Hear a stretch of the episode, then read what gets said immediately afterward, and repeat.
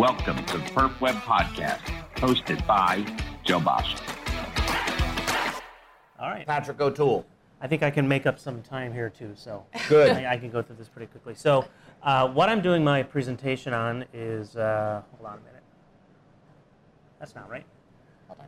You got your pen. You want me to help you a little bit here? You I just need to go to the next slide. okay. Oh, on. just no, just wait. Use your finger. Oh, yeah. Hold Draws on. nice lines, doesn't Hold it? Hold on. Let's clear pen markings. Let's put this back up I'll use the here. pen later. Oh. Okay, now, next. Oh, what is going on? I need a little Okay, help now here. now it'll work. Nope.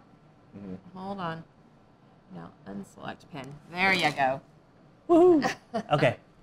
So um, you did a show, uh, I think it was PerfWeb number 56 or 57, on the TransMedics device that they're using in Vanderbilt. Yes. and um, I and you know that's that's under under they're investigating it now. Yeah, it's not really for Matt sale. Warhoover uh, Mhm. and Dr. Uh, Hoffman Right. and uh, and uh, Joey uh, Lepore Mhm. all came and, and they did it from Vanderbilt. It was the inaugural presentation of theirs. Was on the um, uh, it was actually on de- uh, donation after cardiac DCD. death DCD. Yeah, I, and, it was uh, amazing. and that's what it was about. But this technology is very Yeah. interesting. Anytime somebody uses the word reanimation, it's interesting. and Yes. that's exactly what they were talking about. Absolutely. So uh, what I wanted to do though was uh, just sort of think about that new technology and what would happen if it was widely accepted, and then you know how would we be involved? How would it affect our profession? So looking at it from the perspective of you know what would be the opportunity. Uh, now, not all of these people are, are transplant um, candidates, but the number of potential customers would be you know 12 million liver failures, uh, cardiac, um, sorry, uh, congestive heart failures 650,000 per year, and the liver failures 2.8 million per year. But Yeah. sadly, go ahead. I was just going to say that would it's a huge impact. No, yeah, it's giant. It's more than heart surgery. So, Yeah. um, uh, sadly, only three out of ten transplants are actually successful when we transport these on in cold storage. On, Of in, in all box. these organs or specific organs? just all of them in general. All of them in general. And they're really, if you look at this, I did look at the specifics. They're all close enough to three out of ten. I left it that way, not to get too far into the weeds with Yes. the details. Um, so the question becomes, you know, time is really the enemy when you're moving an organ uh, on on ice, and how long do these organs last? So uh, a heart is four to six hours. Four four hours. That's that's like a four-hour cross clamp time. You know, your Yeah. heart is going to start to uh, to decline in its function. Uh, lungs are about the same. Livers are a little longer. They do transplant uh, intestines and pancreas, although the uh, device I'm going to talk about really they're not involved with that yet, but I'm sure they will be in in the future. But the real opportunity would be with hearts and lungs because of their short period of time that they can survive. Um, so here's the device. Uh, it is designed one machine with different inserted cartridges to transport uh, lungs, hearts, and livers, and they do this under warm perfusion, um, simulating the, the organ as if it were still in the body.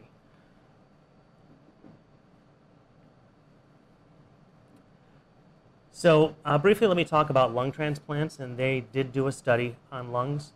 Uh, again, we have about 30% uh, success with uh, cold transport, and they showed an 87% success with normothermic, which is just a gigantic jump.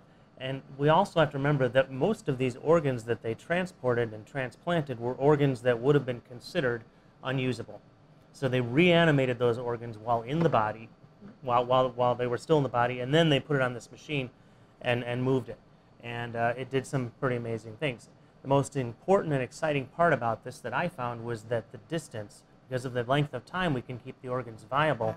increases up to 20 hours, Mm. which is huge. That's from Hawaii to North Carolina.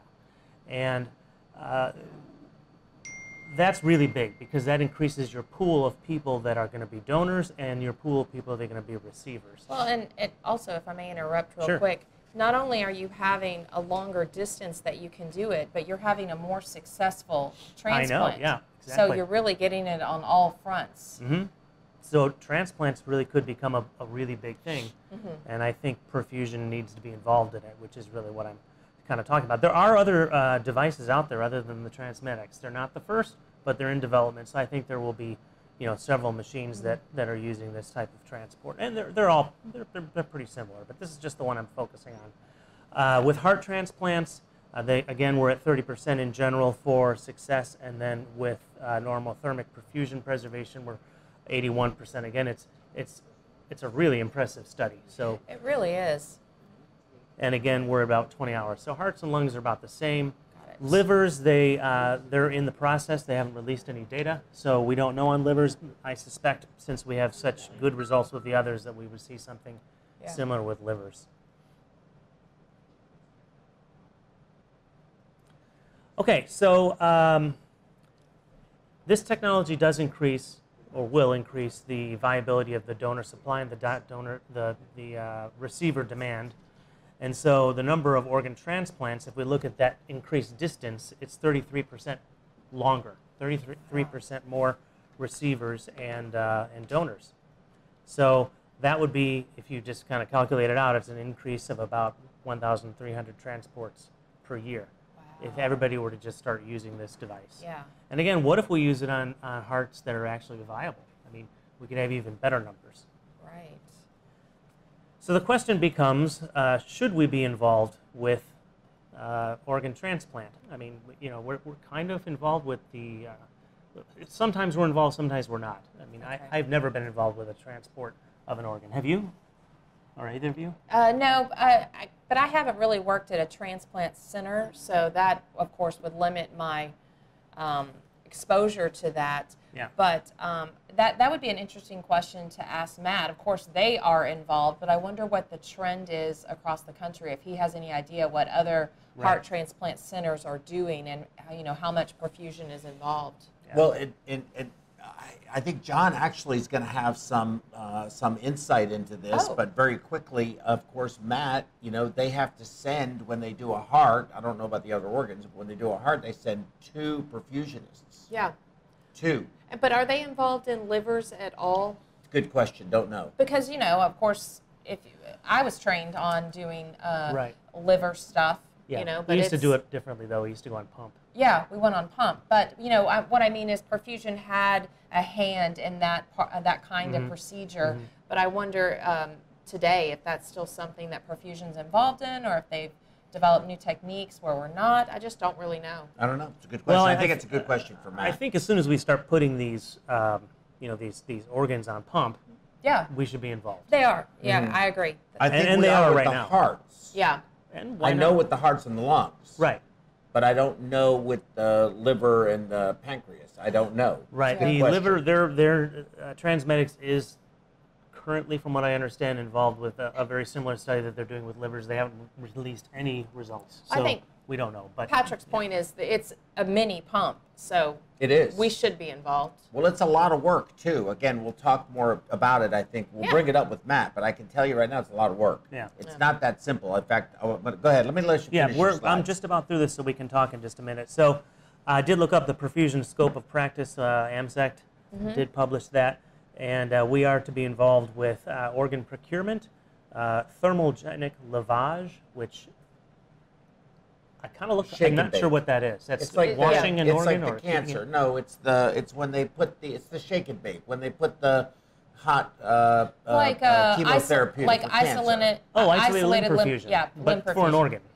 or isolated limb perfusion, right? Yeah, but okay. Yeah, thermogenic do- lavage is, tends to be the abdominal for colon cancers, Uh-huh. and they put a hot uh, uh, chemotherapeutic bath, and they circulate it and then remove it Oh, Okay. okay. into the peritoneal space. I mean, because I've never done that. I, I used to do isolated limb perfusion a lot, Mhm. um, but it's been a number of years. Mhm. You And can that's get that another at a- thing at that a you can do too. Is just uh, Yeah. Thermogenic. you can give a much higher um, Yeah. temperature and much higher uh, uh, chemotherapy, you know, chemical agent right, toxin for the cancer into a, a limb because it doesn't become systemic. Mhm. right. Yeah, and we used to I have heard uh, send it in at about, I think, 43 or 45 degrees as how warm that Mhm. would be going in. When. I was in uh, perfusion school, speaking of hyperthermia, there was a one little study that didn't really pan out that showed that uh, they thought that the uh, HIV virus died at 42 degrees. Mhm.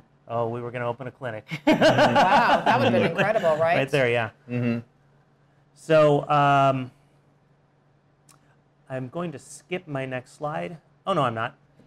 Well, no, I'm, not, I'm, I'm going to skip that. Let's just go ahead and uh, finish this up. So, um, that's my talk. I was just uh, wanted to talk a little bit more about how we should be involved and what people think about that. Well, I think it's a very timely talk, Excellent. especially since we just, uh, you know, had the talk from Vanderbilt talking about. They didn't really go into the device too much. They talked more about the actual doing it, and um, I Well, I want to bring great. John into this. John, you want to talk, uh, if you're free to, can you talk about that experience, the one that you called me about? Yeah, that's what I called you about, Joe. Um, we, uh, I personally have not uh, done this or actually even been trained on it. We have a large perfusion group. I think we have uh, 17 or 18 perfusionists. I think at this point about half of them have been trained, uh, half or maybe a little more now. But it, we've probably done, or I should say, they've probably done about four or five, and it has been extremely, extremely difficult and stressful on the perfusion staff. They do send two perfusionists, and there um, is a ton of things that you have to do. When the timing is right, it has to be done very quickly. Things have to work together. Two people have to be doing one thing at the same time somebody's doing something else. I think there's different models, there's different teams doing this, and, and Matt can probably shed a, a lot more light on it than I can. But the team model that, that they sold us on at our hospital is a very stressful one. The responsibility of the perfusionist is enormous. And other team models, they actually have a scrub tech that does the sterile side of things, which apparently is a lot going on there as well. In our particular model, the perfusionist is scrubbing in, doing the sterile side of things. The other perfusionist is doing the non-sterile side of things. They have to work very quickly together with a lot of tedious steps that have to be done right in order for this to, uh, to get launched. And then once it's up and running and you're traveling back to the site, there is a lot to do as well. You have to take very frequent ABGs, blood gases, and you have to manage the lactate that's being produced. If you do anything even slightly off, uh, you see, you have a functioning organ that's beating with no other organs supporting it to remove waste products. Mm-hmm. You know, you don't have the, the liver and the kidney there to remove all these uh, waste products and byproducts of metabolism that the heart is producing. It's going around in circles in the same blood. So this becomes the, uh, the, the real big challenge. And, um, and it's very easy, we have found out, to take a heart and, um, and not have it survive the flight back. Now, I know that in our initial ones, we took some very, very, you know, difficult hearts that uh, probably were probably good ones for us to start on, put it that way. And um, I know that it's been uh, just it's, it's it is a huge learning curve. I can tell you that, and it's very labor intensive. Yeah, sounds And like it's it. a lot of hours.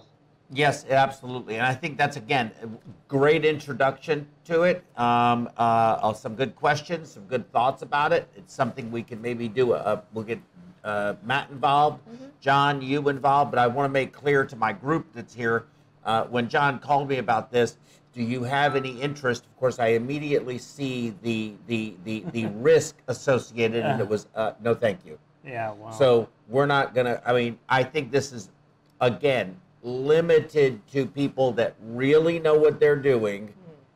Everyone shouldn't just be trying to do this. Um, it's in the company's best interest to sell more of them. It's in the, I think, patient's interest to have it limited to the number of people who are actually doing this until it's refined. Okay, um, those are my final thoughts.